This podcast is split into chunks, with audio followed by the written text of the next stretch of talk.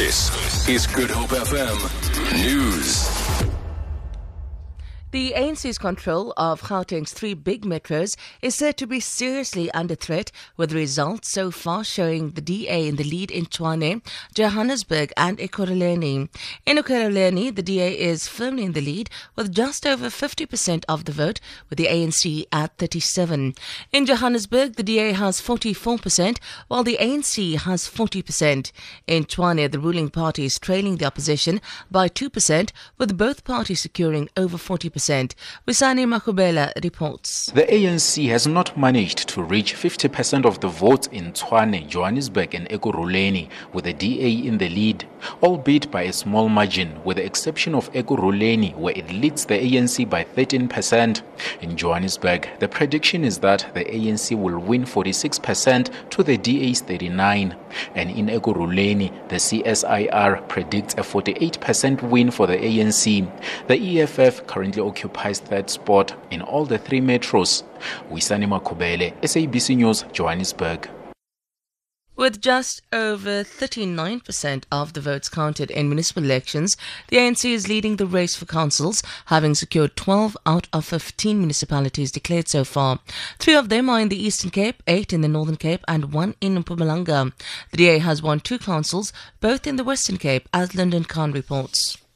The DA has increased its support in both the Swellendam and Berg River municipalities and now control both. In Swellendam, the DA secured six seats and the ANC five.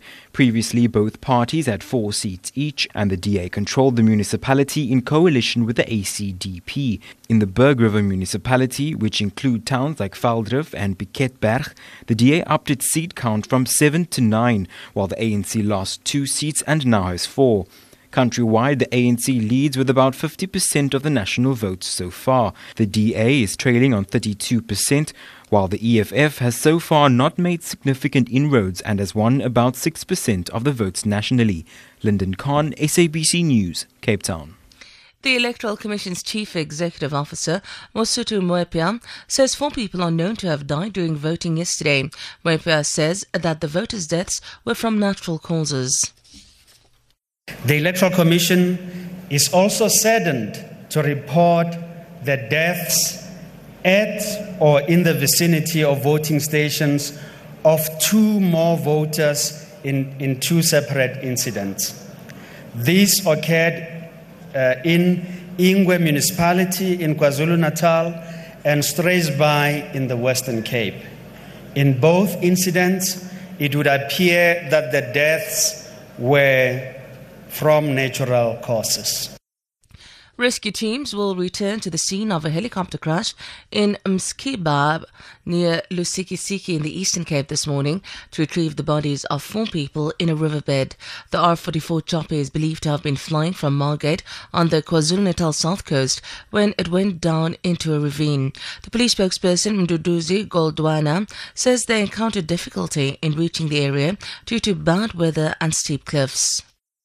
The police were informed that there was a helicopter that fell on the edge of the sea at Msikaba, but it's very difficult to reach where the helicopter is. We cannot even tell to whom it belongs and who, how many people are inside the helicopter. But we've informed our units. Surely they're going to come tomorrow because it's late now. The rand is trading at 13 rand 90 to the US dollar, 18 rand 52 to the pound, 15 rand 48 with the euro. Gold is trading at $1,350 per ounce, and the price of Brent crude oil is at $43.30 a barrel. For Good Hope FM News, I'm Sandra Rosenberg.